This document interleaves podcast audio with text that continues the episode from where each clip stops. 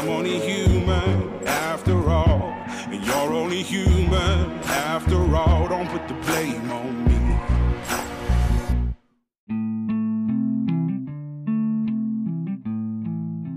Welcome to Ponder Exchange, a podcast about Christian faith and armed service hosted by me, Brother Logan Isaac. First Formation is spiritual exercise for high church lowlifes looking to get the fuck up and pray. Join us every weekday morning to hear the good news through grunts and with grunts, in the unity of the Holy Spirit as one church forever and ever. Fall in.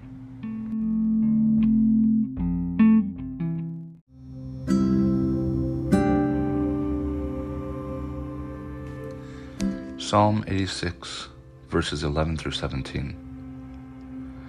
Teach me your way, O Lord, that I may walk in your truth. Give me an undivided heart to revere your name. I give thanks to you, O Lord my God, with my whole heart, and I will glorify your name forever. For great is your steadfast love toward me. You have delivered my soul from the depths of Sheol. O God, the insolent rise up against me. A band of ruffians seeks my life, and they do not set you before them. But you, O Lord, are God, merciful and gracious slow to anger and abounding in steadfast love and faithfulness. Turn to me and be gracious to me. Give your strength to your servant. Save the child of your serving girl. Show me a sign of your favor, so that those who hate me may see it and be put to shame. Because you, O Lord, have helped me and comforted me. Isaiah chapter 41, verses 21 through 29. Set forth your case, says the Lord. Bring your proofs, says the King of Jacob. Let them bring them and tell us what is to happen. Tell us the former kings what they are, so that they may consider them, and that we may know their outcome, or declare to us the things to come. Tell us what is to come after, that we may know that you are that you are gods. Do good or do harm, that we may be afraid and be terrified. You indeed are nothing, and your work is nothing at all. Whoever chooses you is an abomination. I stirred up one from the north, and he has come. From the rising of the sun, he was summoned by name. He shall trample on rulers as on mortar, as the potter treads clay. Who declared it from the beginnings that we might know, and beforehand that we might say, He is right? There is no one who declared it, none who proclaimed, none who heard your words. I have I first have declared it to Zion and I give to Jerusalem a herald of good tidings. But when I look, there is no one. Among these there is no counselor, who, when I ask, gives an answer. No, they are all the, all the delusion. Their works are nothing. Their images are empty wind.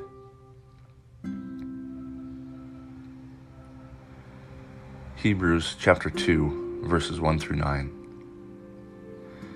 Therefore, we must pay greater attention to what we have heard so that we do not drift away from it. For if the message declared through angels was valid, and every transgression or disobedience received a just penalty, how can we escape if we neglect so great a salvation? It was declared at first through the Lord, and it was attested to us by those who heard him. While God added his testimony by signs and wonders and various miracles, and by gifts of the Holy Spirit, distributed according to his will. Now God did not subject the coming world about which we are speaking to angels. But someone has testified somewhere, we are human beings you are, what are human beings that you are mindful of them, or mortals that you care for them? You have made them for a little while lower than the angels. You have crowned them with glory and honor, subjecting all things under their feet. Now, in subjecting all things to them, God left nothing outside their control. As it is, we do not yet see everything in subjection to them, but we do see Jesus who for a little while was made lower than the angels, now crowned with glory and honor because of the suffering of, and death, so that by the grace of God he might taste death for everyone.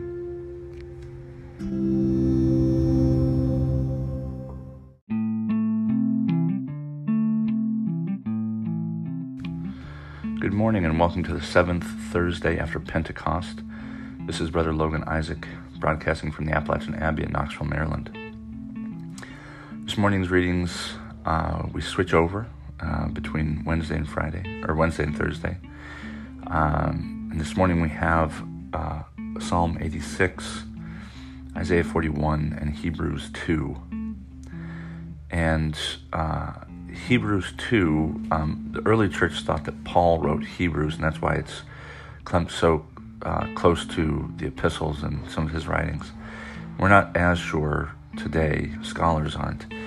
Um, but uh, I noticed this, I was trying to like follow, especially the, the later part of the passage, verses 5 through 9, um, where it talks about was the world subject to angels and are humans lower than angels and where is jesus or did he make himself lower than angels? And um, it reminded me of this uh, this tradition of like ranking the angels um, and so i was trying to look it up and um, i think it's uh, you know of interest to christian soldiers because rank is so important um, and so well defined in the military I remember being told um, that everybody has their, their own rank.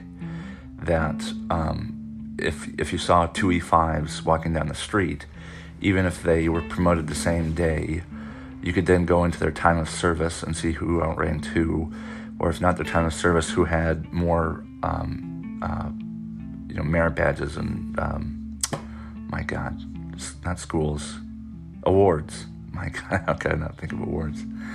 Um, and so it, you could break down rank quite uh, minutely in the military, in theory. I don't know anybody who ever did, but I do remember there was a guy that I could not stand in AIT.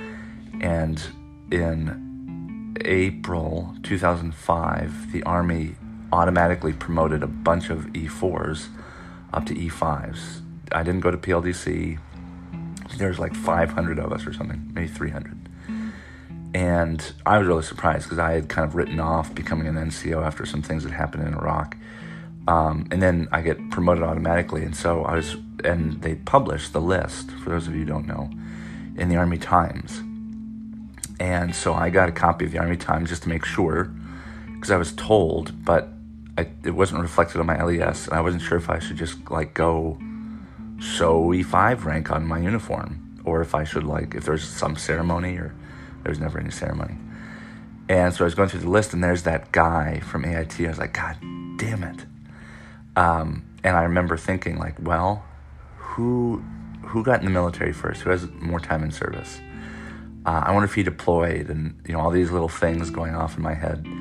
Um, but in the military, you can do that. Like that is the nature of a highly structured, hierarchical um, culture. Um, and Paul, in particular, and this is part of the reason that early uh, Christians thought that Hebrews was written by Paul, is this talk of you know subjection and, and angels and humanity. Um, the the hierarchy of angels in the New Testament comes out in Ephesians and Colossians. Each of those are Pauline epistles. Uh, Ephesians 1.21 and Colossians 1.16. And he basically they each are very, very similar. It's like, you know, print, above all, principality and power, might, dominion, yada, yada, yada, uh, from Ephesians. And then in Colossians 1.16, it's very similar. All things are in heaven and earth, whether thrones, dominions, principalities, or powers. And so that has fueled the Christian belief in the hierarchy of angels. Um, and uh, later people that kind of built on it, most notably is Thomas Aquinas in his Summa Theologia. And um, according to Thomas and kind of Christian tradition in general, there are nine choirs of angels broken into three orders. And angels are actually the lowest. There's the low order, middle order, and highest order.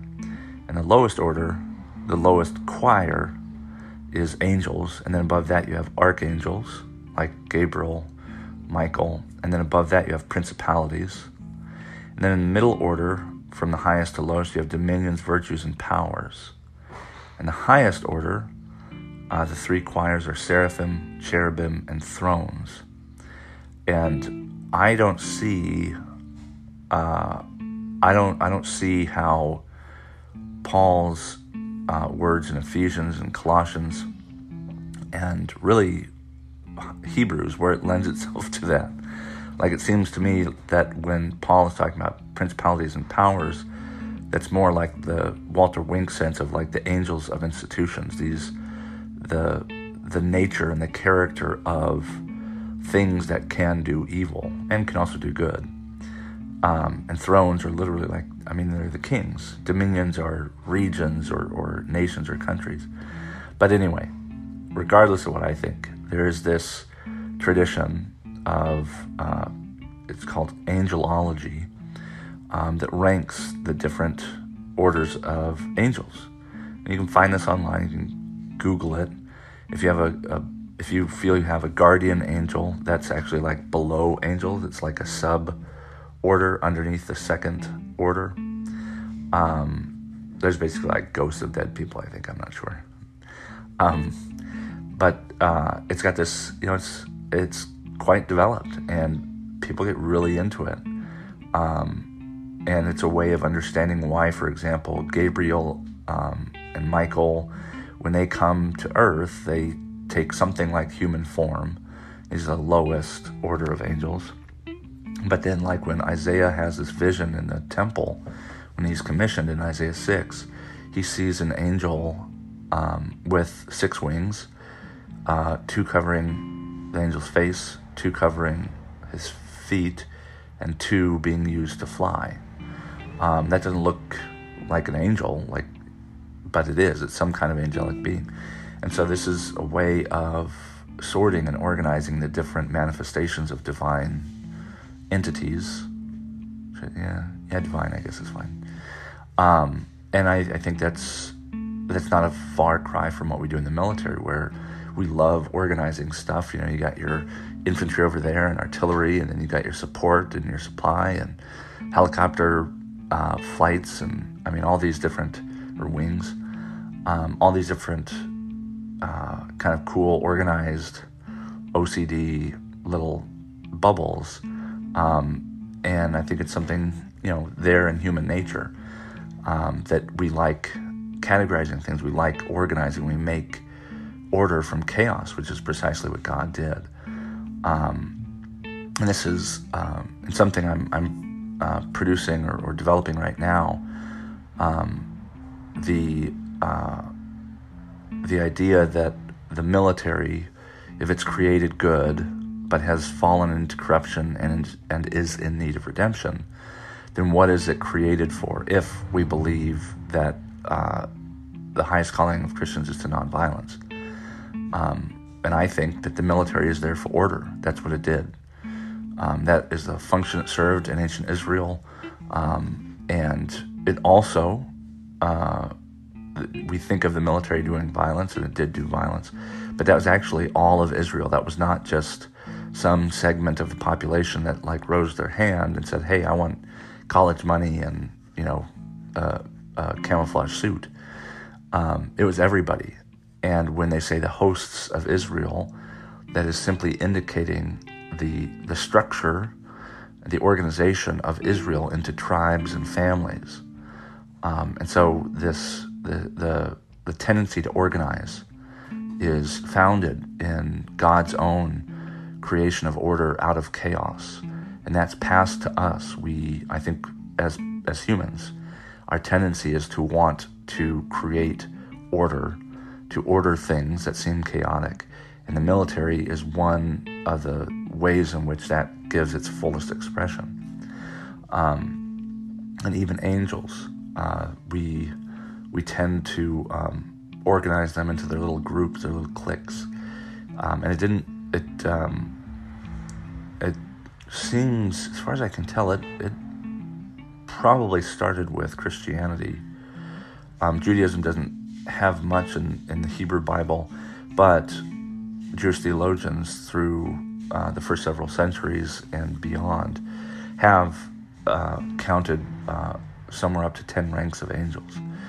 Um, and so I think this is good. I think the the idea that we can sort and organize. I mean, if you think about biology um, and the genus and subtype and species and, and everything else, um, like this is one of the things that humans seem to really enjoy doing. And I think I know I really enjoy doing it.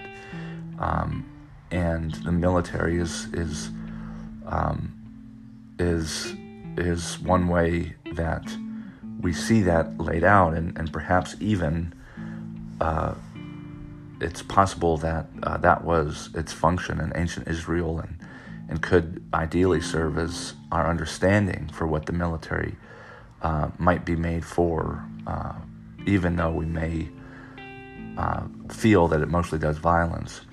That, the, that its function, its God ordained function, might be um, slightly different.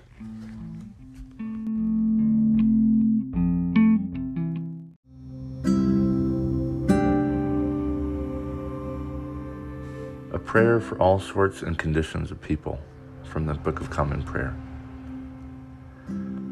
O God, the Creator and Preserver of all humanity, we humbly beseech you for all sorts and conditions of people, that you would be pleased to make your ways known to them your saving health unto all nations.